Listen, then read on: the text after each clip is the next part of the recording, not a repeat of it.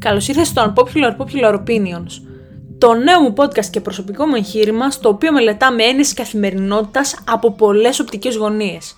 Είμαι η G. Hry και σε ευχαριστώ που είσαι εδώ και αφιερώνεις χρόνο ώστε να ακούσεις το podcast μου.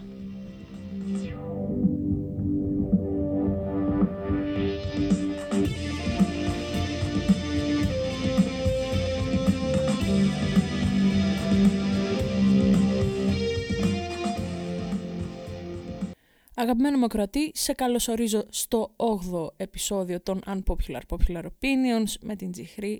Κλασικά με την G. Hry, θα μου πεις με ποιον άλλο μπορεί να είναι, έχουμε κάνει τόσα επεισόδια. Σας έλειψα, ίσως. Σας ευχαριστώ λοιπόν που είστε εδώ πέρα άλλη μια φορά. Εγώ βρισκόμουν εκτός και δεν μπορούσα να είμαι εκεί πέρα. Όμως σας ευχαριστώ που βρίσκεστε άλλη μια φορά.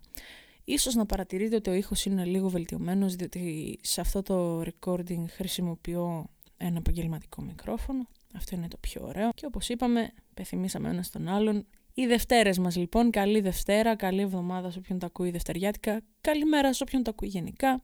Είτε είναι μέρα είτε είναι νύχτα. Να έχει μια μορφή στιγμή. Το σημερινό μας θέμα είναι το bullying.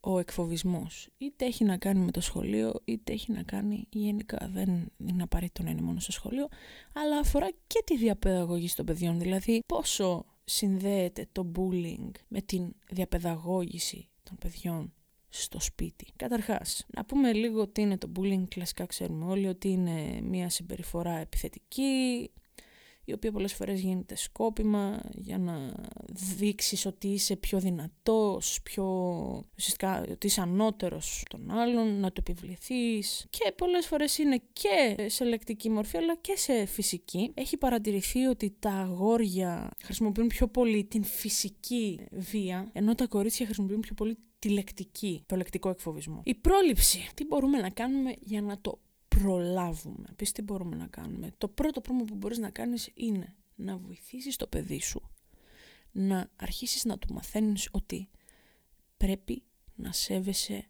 τα άλλα παιδιά.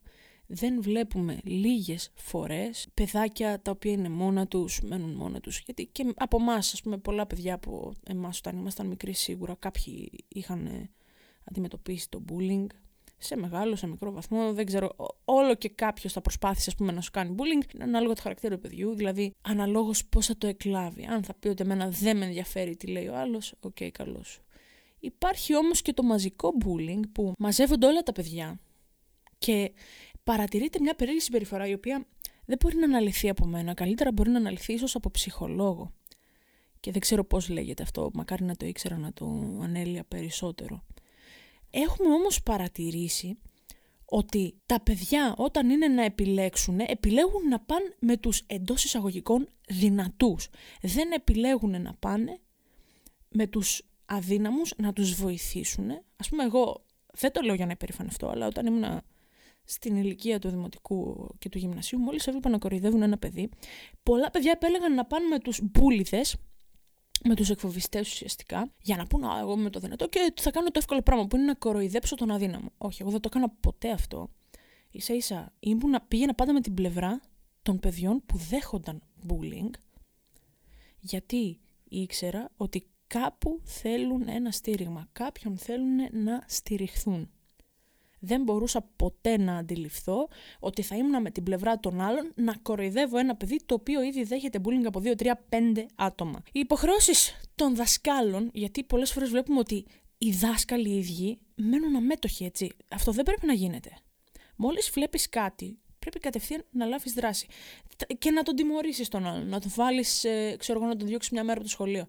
Τι έγινε? Καμιά φορά η τιμωρία δεν είναι αρκετή. Πρέπει να κατέχεις απαραίτητες γνώσεις, να είσαι παρατηρητικός, να γνωρίζεις ότι διαδραματίζεται σε συγκεκριμένους χώρους το bullying, όπως είναι οι τουαλέτες, όπως είναι ε, έξω οι γωνίες του σχολείου και αυτά, ή το πίσω μέρος του σχολείου που δεν πηγαίνουν πάρα πολύ, έτσι. Να ξέρεις ότι εκεί πέρα είναι οι χώροι που δεν θα είσαι εσύ και θα γίνει όλο αυτό, θα διαδραματιστεί. Πρέπει να το λάβεις σοβαρά υπόψη σου. Να το αντιλαμβάνεσαι και ποτέ να μην το κουτσομπολεύεις. Αν παρατηρήσεις ότι γίνεται bullying σε μια τάξη, σε έναν χώρο, σε μια αυλή, σε μια εκδρομή, γιατί και στις εκδρομές γίνεται πολλές φορές αυτό, πρέπει άμεσα να πάρεις θέση, να παρέμβεις, να τιμωρηθούν αναλόγως, αλλά και πρέπει να κάνεις πολλές κουβέντες, διότι βλέπουμε ότι στο σπίτι δεν γίνεται δουλειά.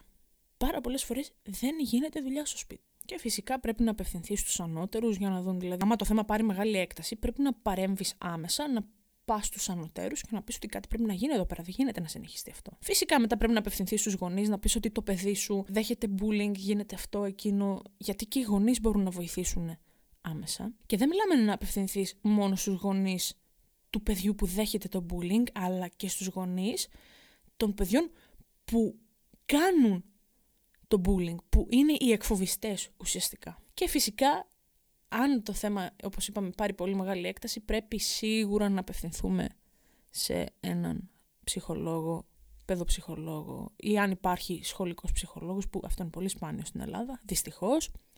Σε άλλες χώρες όμως υπάρχει και αντιμετωπίζεται διαφορετικά. Τώρα, όπως είπαμε για τους γονείς, τι μπορούν να κάνουν οι γονείς των παιδιών που πέφτουν θύματα του bullying.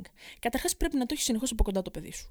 Πρέπει να μιλάς μαζί του, να μάθεις, να επικοινωνείς, να μην το αφήνεις στη μοίρα του, διότι ένα παιδάκι μπορεί να περνάει κάτι και να μην λέει τίποτα, γιατί μπορεί να ντρέπεται, μπορεί να μην θέλει να επιβαρύνει τους γονείς του. Συμβαίνουν πάρα πολύ συχνά αυτά και δυστυχώς δεν μπορείς πολλές φορές να τα καταλάβεις αν δεν μιλήσεις σε βάθος με το παιδί σου, αν δεν παρατηρήσεις ακόμα και την πιο μικρή λεπτομέρεια, διότι τα παιδιά είναι πολύ καλά στο να το κρύβουν αυτό.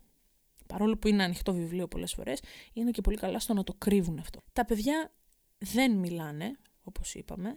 Ενδεικτικά σημάδια του bullying μπορεί να είναι τα σκισμένα ρούχα, μπορεί να μην θέλει να πάει στο σχολείο, να μην θέλει να φάει ένα παιδάκι, να βλέπει συνεχώς εφιάλτες, να έχει πολύ άστατο ύπνο, να κλαίει ε, με το παραμικρό και να σου παρουσιάζει γενικά συμπτώματα καταθλιπτικότητας ή ότι μπορεί να έχει το ίδιο κατάθλιψη. Γιατί άλλο να είσαι καταθλιπτικός και άλλο να έχεις κατάθλιψη. Να είναι συνεχώς μες στο άγχος και πρέπει πάντα να προσέχεις τι θα του πεις, με ποιον τρόπο θα του πεις. Δηλαδή το να του πεις μην δίνεις σημασία, θα περάσει, θα τους, ε, δεν, θα σου, δεν θα το ξανακάνουν, ξέρω εγώ και αυτά, ή δεν πειράζει. Πειράζει, παιδιά.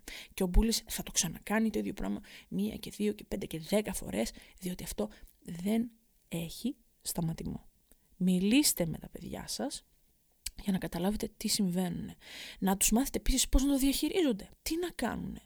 Μην, να τους πείτε ότι δεν χρειάζεται να νιώθεις ότι εσύ είσαι ο χαμένος, ότι εσύ είσαι ο άχρηστος, ότι εσύ είσαι οτιδήποτε. Γιατί δεν είσαι. Πολύ απλά. Το πρόβλημα δεν το έχεις εσύ.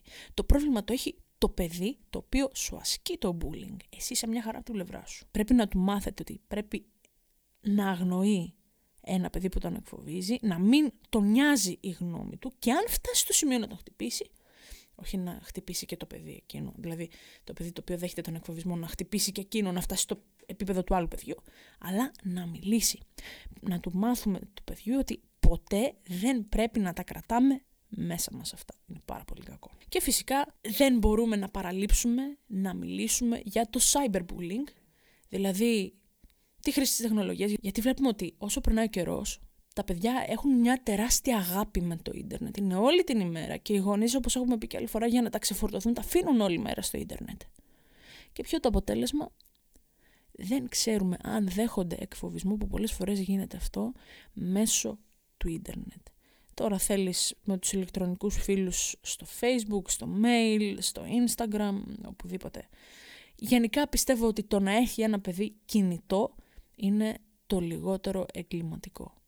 Και αν το έχει πρέπει να είναι υποέλεγχο, διότι ό,τι είναι μη ελεγχόμενο δεν είναι και καλό. Τώρα, πάμε στους γονείς που έχουν τα παιδιά τα οποία εμπλέκονται στο bullying, έτσι. Καταρχάς πρέπει να τα εκπαιδεύσουμε τα παιδιά μας, να τους λέμε ότι είναι επικίνδυνο αυτό που κάνει, ότι μπορεί να βλάψει σοβαρά ένα παιδί, όχι μόνο ψυχικά αλλά και σωματικά. Διότι μπορεί εσύ, όντας ο μπούλης, ο εκφοβιστής, να πας και να του πεις κάτι. Δεν ξέρεις πώς θα το εκλάβει το κάθε παιδί. Εσύ μπορεί να το λες σε φάση, όπως είπαμε, να νιώσεις πιο χαλαρός, πιο, πιο δυνατός και αυτά. Όμως ένα παιδί μπορεί να φτάσει μέχρι και στο σημείο να δώσει τέλος στη ζωή του, που είναι κάτι πάρα πολύ κακό. Δεν το έχουμε δει λίγες φορές, δυστυχώς, και πραγματικά λυπάμαι κάθε φορά που ακούω κάτι τέτοιο. Αισθάνομαι τεράστια ντροπή για αυτό το θέμα. Να μαθαίνετε στα παιδιά σας ότι είναι ίσα με τα άλλα παιδιά, ότι δεν είναι ανώτερα, αλλά ούτε και κατώτερα. Έτσι, όλα τα παιδάκια είναι ίσα. Δεν έχει να κάνει ούτε με το φύλο, ούτε με τη θρησκεία, ούτε με τίποτα. Όλα τα παιδιά είναι ίσα. Δεν σημαίνει ότι εσύ, επειδή είσαι πιο δυνατός, είσαι πιο ψηλός, είσαι πιο αδύνατος, οτιδήποτε, ότι είσαι ανώτερος από ένα παιδί με λίγα παραπάνω κιλά, με οτιδήποτε. Δεν είσαι ανώτερος. Και αν αισθάνεσαι ανώτερος, κακό της κεφαλής σου. Να τα μάθετε τα παιδιά σας γενικά να εκτιμάνε τον εαυτό τους, διότι βλέπουμε ότι συχνά τα παιδιά τα οποία φαίνονται ότι έχουν καλές σχέσεις, ότι είναι δημοφιλή και τα λοιπά, υιοθετούν τέτοιες συμπεριφορές, είναι οι μπούλιδες, ενώ τα παιδιά που είναι τα πιο ήσυχα, που δεν τα ξέρει ο πολύς ο κόσμος, το, όλο το σχολείο ας πούμε, είναι αυτά που δεν θα κάνουν ποτέ bullying. Τώρα, το παιδί που πέφτει θύμα βίας και σχολικού εκφοβισμού, πρέπει να προσπαθήσουμε να το κρατήσουμε ψύχρεμο ή να προσπαθήσει το ίδιο να παραμείνει ψύχρεμο μετά το περιστατικό. Πρέπει να παραμένει όσο περισσότερο γίνεται δίπλα στους φίλους του, οι οποίοι θα το στηρίξουν, θα του πούν κάτι καλό, θα του πούν μην τον ακούς τον άλλον. Εμείς είμαστε εδώ, εμείς σε εκτιμάμε, εμείς σε αγαπάμε. Γενικά αυτό που πρέπει να επιδιώκουμε είναι να καθόμαστε δίπλα σε ανθρώπους που μας εκτιμάν και μας αγαπούν.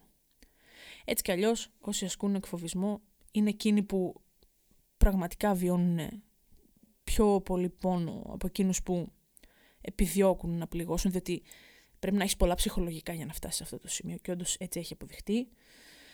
Στην περίπτωση που το δέχεσαι ηλεκτρονικά το bullying, πρέπει να φύγεις οπωσδήποτε από το διαδίκτυο και να κάνεις μια παύση, και αν συμβαίνει κάτι πιο σοβαρό, μίλα κατευθείαν στους γονείς, οι οποίοι θα πρέπει να ξέρουν ότι θα πρέπει να απευθυνθούν κάπου ανώτερα αν είναι σε πολύ σοβαρό βαθμό. Μην φοβάσαι να μιλήσεις και μην ακούς κανέναν που σε απειλεί.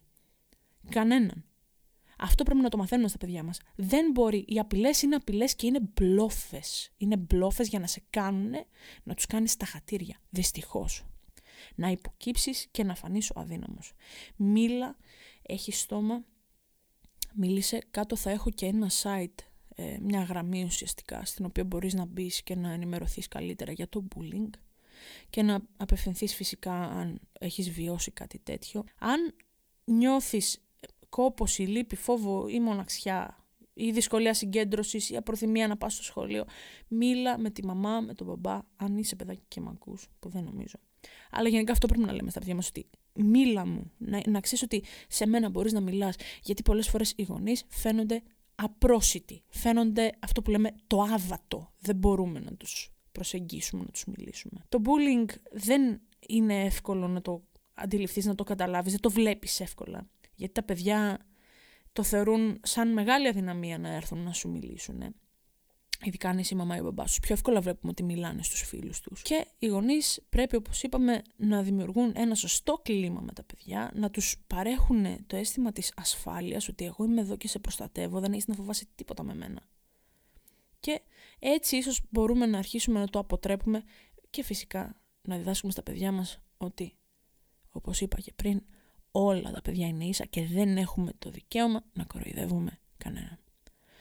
Αυτά από μένα, αυτά ήταν για το σημερινό επεισόδιο. Τα είπαμε μετά από πόσο καιρό. Σε ευχαριστώ λοιπόν ξανά που με άκουσες, που ήσουν εδώ για άλλο ένα επεισόδιο. Μέχρι την επόμενη φορά, το επόμενο πιο ενδιαφέρον επεισόδιο, ελπίζω να είναι πιο ενδιαφέρον από τα προηγούμενα, όλο να ανεβαίνει το ενδιαφέρον ουσιαστικά. Μέχρι την επόμενη φορά να είσαι καλά, να προσέχεις τον εαυτό σου. Και τώρα πλησιάζουν και τα Χριστούγεννα, να απολαμβάνεις τις ημέρες με τους ανθρώπους που αγαπάς. Μέχρι την επόμενη φορά να είσαι καλά. Γεια χαρά!